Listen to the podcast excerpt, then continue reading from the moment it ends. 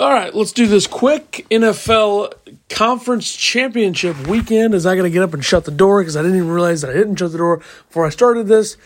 Recording on my phone, usual as is usual. I'm gonna try to get a better setup with my phone microphone. Maybe try to try a couple things for the next few ones. But uh, anyway, uh, we are discussing the conference championship weekend as we are almost ready for it. On Sunday, you got the NFC championship, the AFC championship, of course uh, that'll be live on Fox. Then CBS is the the NFC games first. But uh, last week I leaned Green Bay and I leaned Tampa, as well as leaning uh, Baltimore and Kansas City. So I went three for four with my leans. Not bad, and I think I went five for six. So in the playoffs this season, I'm eight for ten uh, in the in the wild card division round. Eight and two, not bad. Uh, this week's going to be interesting. I think there's a lot of uh, questions surrounding both games. You, know, you look at the NFC Championship, Green Bay, Tampa, Tom Brady, Aaron Rodgers. That's going to be the big storyline. But I think the big storyline is how can this Packer offense play against this Buck defense? Because last week a lot of people were like, well, you know, the Rams have the number one defense in the league. Um, and Green Bay took it to them. I mean, the Packers could have easily had 40 plus points.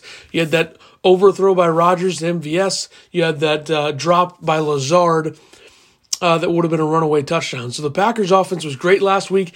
The thing that they did really well was rotating running backs and running the ball effectively. If they stick to the run this week, I don't see any reason that they can't uh, score 30 points against this Bucks defense. Remember the Bucks defense that beat uh, they gave up 10 points and had tons of pressure on Rodgers in week six. That was a, uh, a 38 to 10 ball game. But uh, the the big thing here is that game doesn't matter at this point, and the Bucks defense is a much much harder matchup for the Packers offense, I think, than the Rams defense was because the Bucks have an ability to get tons of pressure and still play great coverage with ball hawking, fast uh, secondary players and linebackers. Devin White's a stud in the middle. The Rams don't have that. Um, you know, they're a very veteran defense. If you look at their line, they have a lot of young studs on it as well. And this is going to be a huge challenge for the Packers. And I think, you know, this is the first NFC championship game you have at Lambeau Field with Aaron Rodgers as your quarterback. Uh, it's going to be a tough challenge. But I lean Green Bay on this game. I don't know why. It's a weird feeling. And as a Packer fan, I'm usually really skeptical and I don't know what's going to happen and I'm worried about the result. But I would lean. This, this feels like one of those special years, man. It really does. Uh, the fact they're getting the NFC Championship again after last year making it, and then 2016 making it, and then 2014 making it, and losing all of those games on the road. You finally get one at Lambeau. The crowd made a difference in the game against the Rams. It's going to be a huge challenge. You got Tom Brady on one side, you got a stellar Bucks defense on the other. Uh, this is going to be a big challenge, and uh, who knows? It could be the last chance at an NFC Championship game for Aaron Rodgers. So I think they're going to come out ready to play. I think they're going to take it to them. And I think I lean Green Bay in this one. It's not a heavy lean, though. Don't feel great about it, but I would lean to Green Bay. And usually I wouldn't do that. So who knows? Maybe I'm changing. I don't know. Uh, Kansas City Buffalo. This game hinges on whether Mahomes is going to play. He went out with a concussion of some sort against uh, Cleveland. They almost lost that game. Chad Henne becomes a legend to uh, make some huge plays down the stretch.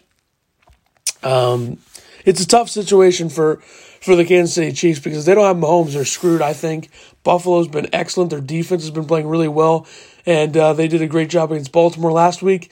Um, I would lean Kansas City on this game, though. I know at the beginning of the playoffs, I said I didn't think Kansas City would make it to the Super Bowl, but if the Packers are going to make it, I want a State Farm Super Bowl, and it'd be fun. I, either way, Packers, Bills, Packers, Chiefs. As a Packer fan, I would love either of those games. That would be very fun, but um, I think it's going to be really, really hard for Josh Allen to go into Arrowhead and beat the Chiefs.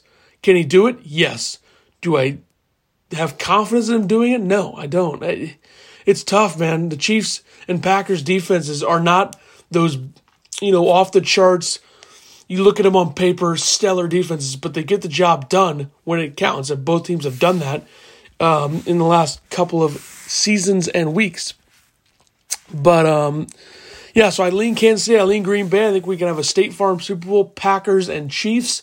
We'll see if I'm right. Eight and two in the playoffs. Uh, as a Packer fan, I know what it's like to lose in the NFC Championship game, so I'm really ready for whatever. If they lose, um, I've been able to handle it in stride recently. 2014 was a, an outlier. I was, you know, 15 years old, and I was uh, absolutely pissed about that game um, because of the way they choked it. But you know, I can take it in stride. I took the Falcons one in stride, and I took the 49ers one in stride. And maybe that's because they got their asses kicked, but it's going to be a fun weekend. Hopefully, uh, the Packers can pull it off. But like I said, I lean Packers Chiefs, and I'm not disrespecting the Bucks, so don't take it as that. The Bucks are an excellent team, and I have a lot of respect for Tom Brady. If the Packers lose that game, whatever. What can you do?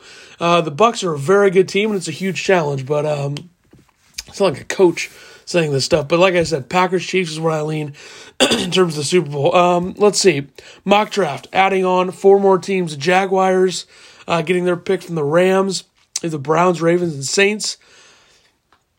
Uh, if I go over my mock real quick to this point, from 1 to 24, you got uh, Jaguars, Trevor Lawrence, Jets, Justin Fields, Dolphins, Penei Sewell, uh, Falcons, quarterback Zach Wilson, Bengals, wide receiver Ja'Marr Chase, Eagles linebacker Micah Parsons, Lions wide receiver DeVonta Smith, Panthers tight end Kyle Pitts, Broncos edge rusher Kwity Paye, Cowboys edge rusher Gregory Rousseau, Giants wide receiver Jaylen Waddle, 49ers cornerback Patrick Surtain II, Chargers offensive tackle Rashawn Slater, uh, Vikings interior offensive lineman Alijah Vera-Tucker, Patriots quarterback Trey Lance, Cardinals cornerback Caleb Farley, Raiders linebacker Zaven Collins, Dolphins wide receiver Rashod Bateman, uh, Washington football team offensive tackle Sam Cosmi, Bears offensive tackle Christian Darrisaw out of Virginia Tech, Colts wide receiver Kadarius Toney out of Florida, Titans one of my favorite outside linebackers in this draft Jeremiah Owusu Koramoah Notre Dame, uh, Jets running back Najee Harris, Steelers offensive tackle Alex Leatherwood. So now the other four teams that join you have the Jacksonville Jaguars getting that pick from the Rams, and with Urban Meyer and the coaches that they're building there, they're going to try to get some protection for Trevor Lawrence. And they already have a good offensive line, but you add even more with interior offensive lineman Wyatt Davis out of Ohio State. So the thing is, they have Brandon Linder, they have Andrew Norwell, they have those guys on the interior offensive line. Why not make it better? Why not try to get some more protection for Lawrence, who needs it because he took some shots at Clemson. He got out of the pocket too and took some shots. They have weapons there. They're top. They're the number one pick. They're a rare team that has weapons on offense. DJ Chark, Laviska Shenault. They have you know good weapons offensively. James Robinson has been a tremendous running back out of Illinois State. Uh, 26, the Browns get some help in that defense because the fact that they made it to the divisional round with that defense and no Odell Beckham Jr. is a testament to that offensive line and their offense. So I say they take cornerback Jaycee Horn out of South Carolina. Uh, Ravens are a smart drafting team. I think they usually take a player that they think has fallen into their lap. Patrick Queen did last year, and I think Christian Barmore does here, the defensive lineman from Alabama, who had a breakout Studley game in the national championship. He was excellent on that defense. And finally, the Saints. Looks like it's the end of the Drew Brees era. We saw Philip Rivers retire today. Congrats to uh, to old Phil on a great career, a great quarterback, and uh, congrats to him. Um, I'm going to say the Saints take quarterback Mac Jones out of Alabama, so he's staying in the south east or whatever you call it, the southern part of America, and he goes to the Saints at 28. So the new picks I've added Jaguars get interior offensive lineman Wyatt Davis, Browns get cornerback Jaycee Horn, Ravens get defensive lineman Christian Barmore, and Saints get quarterback Mac Jones. So there you go, folks.